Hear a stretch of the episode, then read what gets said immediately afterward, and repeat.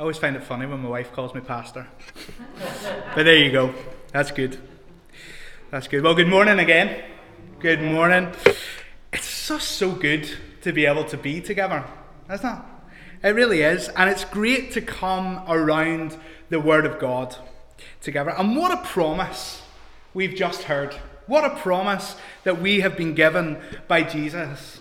I will build my church, and the gates of hell shall not prevail against it. Amen? Amen. Well, today, as we come and we gather around this word, our focus will be on the church. We're continuing on in our series on the Creed, uh, and we come to this statement, and I'll be honest, I've been very, very excited about this statement and preaching on it. I believe in the Holy Catholic Church. Now, for weeks and weeks, I've been telling you this is not, it, it does not mean what we think it maybe means or what it sounds like. And I believe it's important for us in our East Belfast context to emphasize this reality. By declaring this statement, by declaring that we believe in the Holy Catholic Church, we are not pledging allegiance to the Vatican. We're not pledging allegiance to the Pope or to any other religious figure or to the Roman Catholic Church. But actually, by stating that we believe in the Holy Catholic Church, and it's with a small c, not a capital C, we are actually declaring that we believe in the church. We believe in the people of God, past, present, and future. The word Catholic, which is used here in the Creed, again, emphasizing it with a small c, it does not refer to any specific denomination or any group of Christians, but rather the term comes from two Greek words that together mean throughout the whole throughout the whole. In essence, we are declaring that we believe in the general, universal church of Jesus Christ. Does that make sense? Yeah? So it was Jesus' prayer in the Garden of Gethsemane that his disciples, that we would be one as he and his Father are one. So as we journey this morning, confident in the promise of Jesus that he will build his church and that the gates of hell will not prevail against it, let us look at the type of church, the type of people that he calls us to be. Let us look at what it means whenever we say, I believe in the Holy Catholic church. And let's do so keeping in mind that the church is not a building, just as our video told us, but that the church is not bricks and mortar, but rather the church is the people of God, gathered and scattered. Here and meeting in other places up and down the road and all throughout the world. The church is the bride of Christ. But before we do that, let's pray together, shall we? Let's just come to the Lord in prayer. Lord, we love you. And we pray now that as we come and we gather around your word, that you would unveil the truth of your word to us, that you would speak to us, that you would move by the power of your Holy Spirit to speak to us. Lord, that we would have ears to hear what it is that the Spirit says to the church. And that we would leave with a deeper knowledge of the people that you have called us to be. And with a zeal to put that into action. Have your way, Lord Jesus. Amen. Amen. Now, it's very important to know who you are, isn't it? Have you ever met somebody who doesn't really know who they are? Right? It's important to know who you are.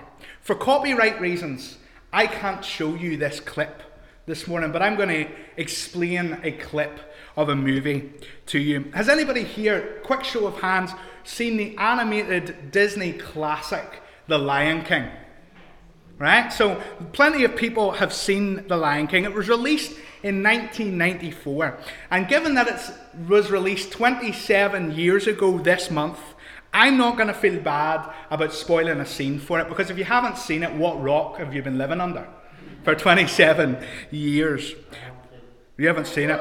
Oh, well, I'll, I'll get you a copy, right? Anyway, there's this scene in the movie where Simba, the main character, who is the rightful king of the pride, he's having a bit of an exponential crisis, right? He's just having, in many ways, a crisis of faith. He's at a crossroads in his life. His father, Mufasa, died trying to save him from a stampede whenever he was younger, and his evil uncle Scar convinced Simba that it was his fault that his father had died. Right? As a result, Simba ran away and went to live in the far side of the kingdom and made some new friends along the way. Most notably, two by the name of Timon and Pumbaa, two lovable, lovable rogues. Meanwhile, Uncle Scar has taken his place as the king of the pride. He's told everyone that Simba is dead and is running this kingdom into the ground. It's actually a really sad state of affairs if you watch the movie.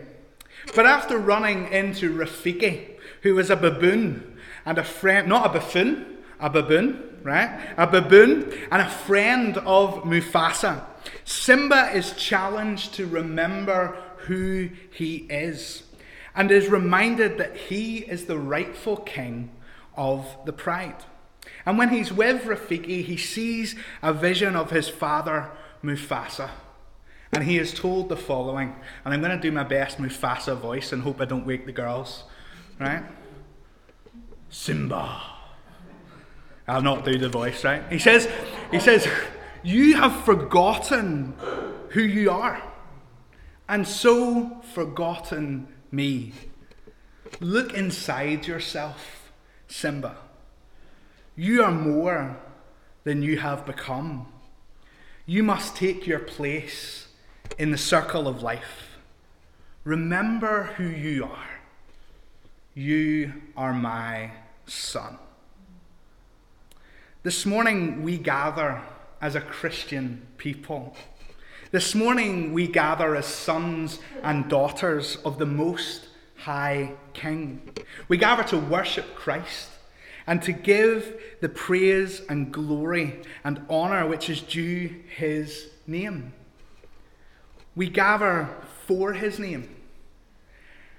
And millions upon millions of others throughout the world will do the same today. We gather for his name and we bear his name. You probably know this, but in the Greek, Christian literally means little Christ. Little Christ. But I think if we're honest, many of us are a bit like Simba. Many of us are a bit like Simba. We have forgotten who we are. And more worryingly, we have forgotten whose we are. Do you remember that old hymn by S.J. Stone? That name might not mean anything to anybody, but if I say the first line and the first verse of the hymn, many of you will go, Oh, I know that one. The first verse of it goes like this The church's one foundation is Jesus Christ, her Lord. She is his new creation by water and the word. From heaven he came and sought her to be his holy bride. With his own blood he bought her, and for her life he died. This is who we are this morning. This is who I am this morning. This is who you are. If we have believed in our heart and professed with our mouth that Jesus Christ is Lord to the glory of God the Father, then this is who we are. His new creation by water and the Word. The ones whom he came from heaven and sought to be his holy bride and bought with his blood. Remember who you are. A Christian people, little Christs, bought for a price to be united in the cause of making Christ known. United in declaring and proclaiming the Lordship of Jesus Christ with all believers exemplifying the character of Christ, trusting in His Word, and living lives in harmony and in unity with others who profess these truths, be it in Northern Ireland or Romania, be it in England or Azerbaijan, be it in Brazil or Australia. Jesus Christ is the church's one true foundation. And if that ever ceases to be the case, I want to give you permission to run. If Jesus stops being the one foundation in this church, run for the hills. Run. Jesus is the church's one foundation. And we are to be a kingdom minded people, not building the kingdom of any pastor, not building the kingdom of any congregation, not building the kingdom of any denomination, but accepting the invitation of Christ to join him as he builds his church and ushers in his kingdom on earth as it is in heaven. We are to be a Christian people, a people working with Christ, building the kingdom of Christ the King. And a Christian people should be a united people. And a Christian people should be kingdom minded, kingdom focused. And you know what? Incredible things happen when we remember who we are. Incredible things happen when the Holy Catholic, with a small c, when the Holy Catholic Church works together in unity of purpose. In fact, and I love this, Psalm 133 tells us that when this happens, our wonderful God commands a blessing. You don't believe me? It's right here. It says, Behold, how good and pleasant it is when brothers and sisters dwell in unity. It is like the precious oil on the head, running down on the beard, on the beard of Aaron running down on the collar of his robes. It is like the dew of Hermon, which falls on the mountains of Zion. For there the Lord has commanded the blessing, life forevermore. When we are a Christian people united in purpose, God commands a blessing. And what is that blessing? Life forevermore. And it's not just life forevermore for me, it's not just life forevermore for you. But as Pastor Norman said, we're to win souls one soul at a time. When we dwell together in unity, when we are the Christian people, united as Christ has called us to be, people are attracted to that. And we get the opportunity to live out the love of Christ and to share the love of Christ with others. And very often, that leads to life forevermore. Isn't it funny? Imagine that. Blessing as a result of obedience to God. Let us be the Christian people that He has called us to be. Secondly, as well as being the church, a Christian people, we are also called to be a people of holiness. We're called to be a holy people.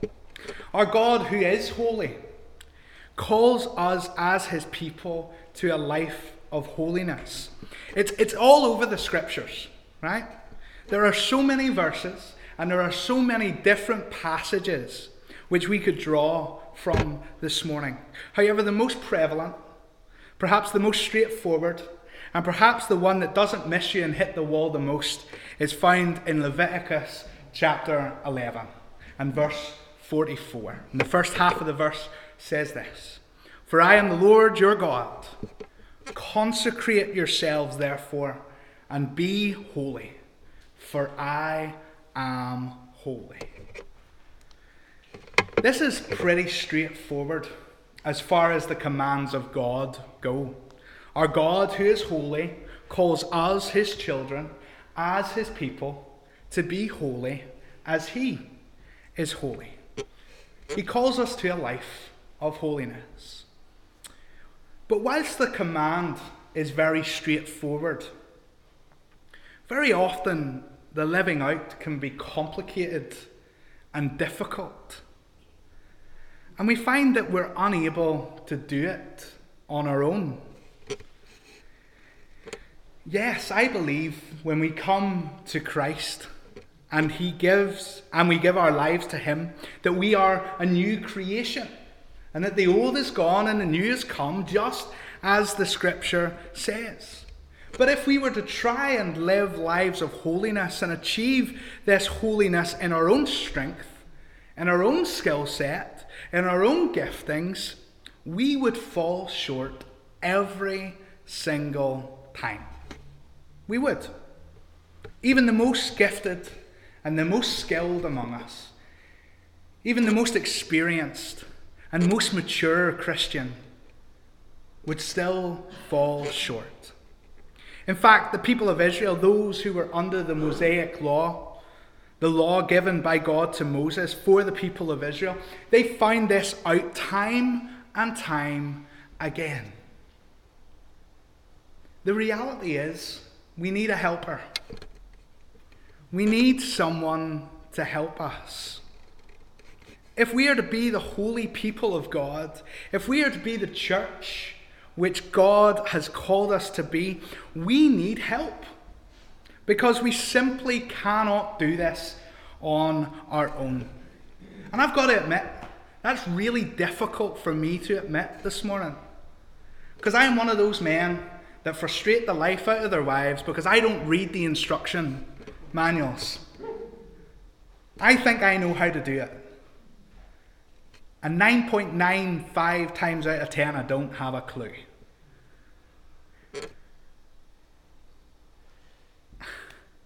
But if I am to be holy, if you are to be holy as God is holy, we need a bit of help don't we?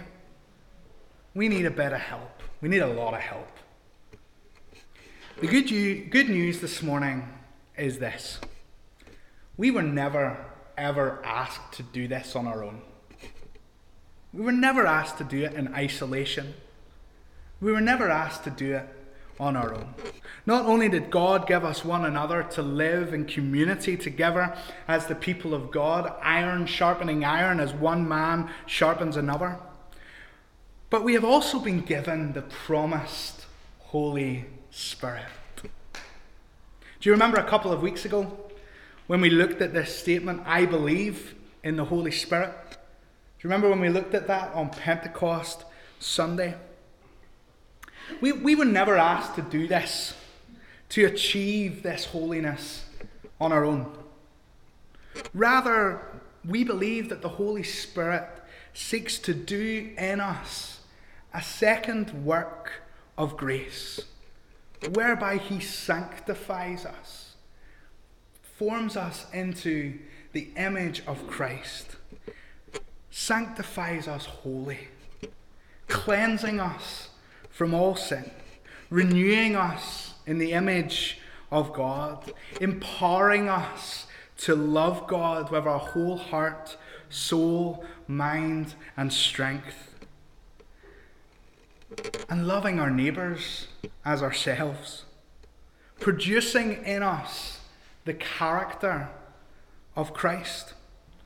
Now, I don't want you to be confused by this terminology, entire sanctification or sanctified wholly. Because this doesn't mean that we'll never make a mistake again. This doesn't mean that we'll never sin again. But rather to be sanctified wholly. This doctrine of entire sanctification means that we are abandoned to God, that we are made free from original sin and brought into a state of entire devotement to God. We're still growing in grace. We're still pursuing after Christ. We don't claim that we have made it, but rather we are seeking with all our being, with the help of the Holy Spirit of God, to live this life of holiness to which we have been called. Church, I really felt compelled this week to share this with you this morning to the glory of God. Because I can pinpoint, I can pinpoint that moment in my life, that second crisis experience where I was sanctified wholly by the Holy Spirit of God. In my teenage years, some of you know I held this tension between my desire to pursue a career in law and the definite call of God that was placed on my life at the age of 15, which I received clear as day at a Nazarene youth event in our Skegoneill church. As the time came to accept offers for university, I had four offers for law and one offer for theology. And I'd only really applied for theology to appease my dad and to keep him quiet. Right? And the dream offer came law and politics at Queen's University, following in the footsteps of Jeremy Paxman. I was very excited. It had been received, but as I went to click accept, as I went to click the accept button, the Holy Spirit of God washed over me in a way that I cannot describe to you.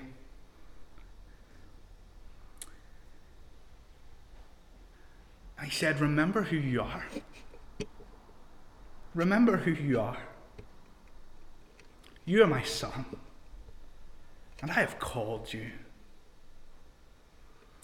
Needless to say, as the tears rolled down my face, as they are now for some reason.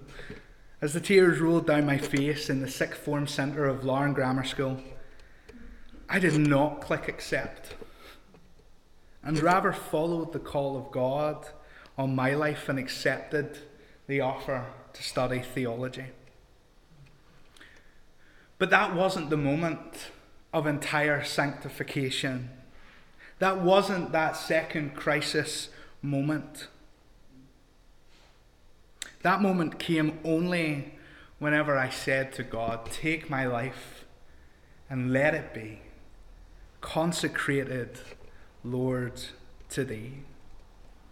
My second crisis experience, my moment of being entirely sanctified,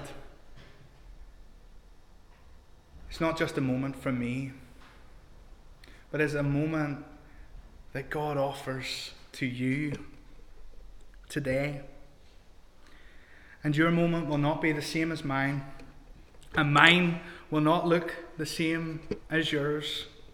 You might not be called to be a pastor, but each one of us are called to wholly devote ourselves to God, to live a life of holiness. I truly believe this morning that the Holy Spirit of God is moving from heart to heart, from seat to seat, and that He is convicting, that He is cleansing, that He is filling, that He is empowering, that He is seeking, and that He is seeking to sanctify wholly anyone who is open to His prompting. I've made a lot of mistakes since that day. I've let a lot of people down, and I've let God down more times than I care to admit. But the reality is, I'm still a work in progress, and I will be until the day that I die. And so will you. You don't have to have it all together. God does not call you to have it all together. He calls you to be entirely devoted to Him. But as God the Father calls us to be holy as He is holy, to consecrate ourselves before Him, the Holy Spirit of God draws alongside and empowers us to love God with our whole heart, soul, mind, and strength and to love our neighbour as ourselves. We are called to be a holy people, a people of holiness. And we're going to forget about the last point this morning. We're going to stop because I think that God's moving. I think that God's dealing with people's hearts. God offers you entire devotement to Him this morning. He offers you the infilling of the Holy Spirit of God, baptism of the Spirit, entire sanctification, perfect love, whatever you want to call it. He offers you all of Himself. And all He asks in return is all of yourself.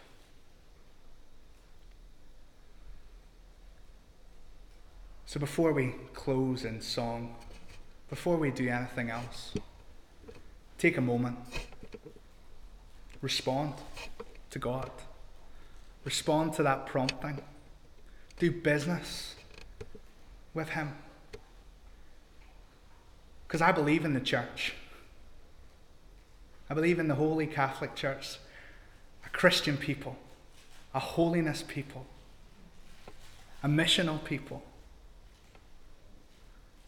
but if we are to be the people that God has called us to be, we've got to do business with Him. So, in the stillness, in the quietness, do business with God. Let's pray. Lord, we praise you that you haven't given up on us. Thank you, Lord, that you still pursue us that you're still working on us.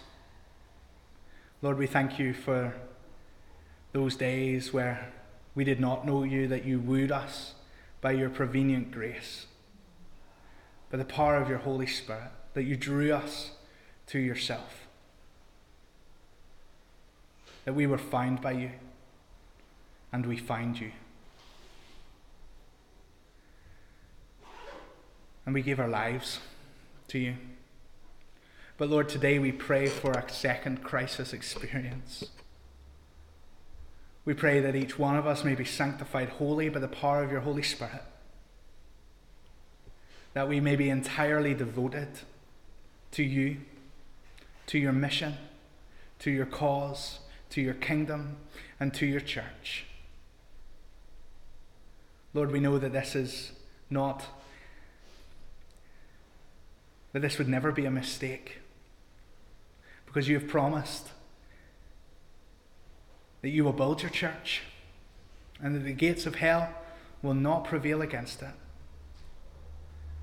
Lord, help us.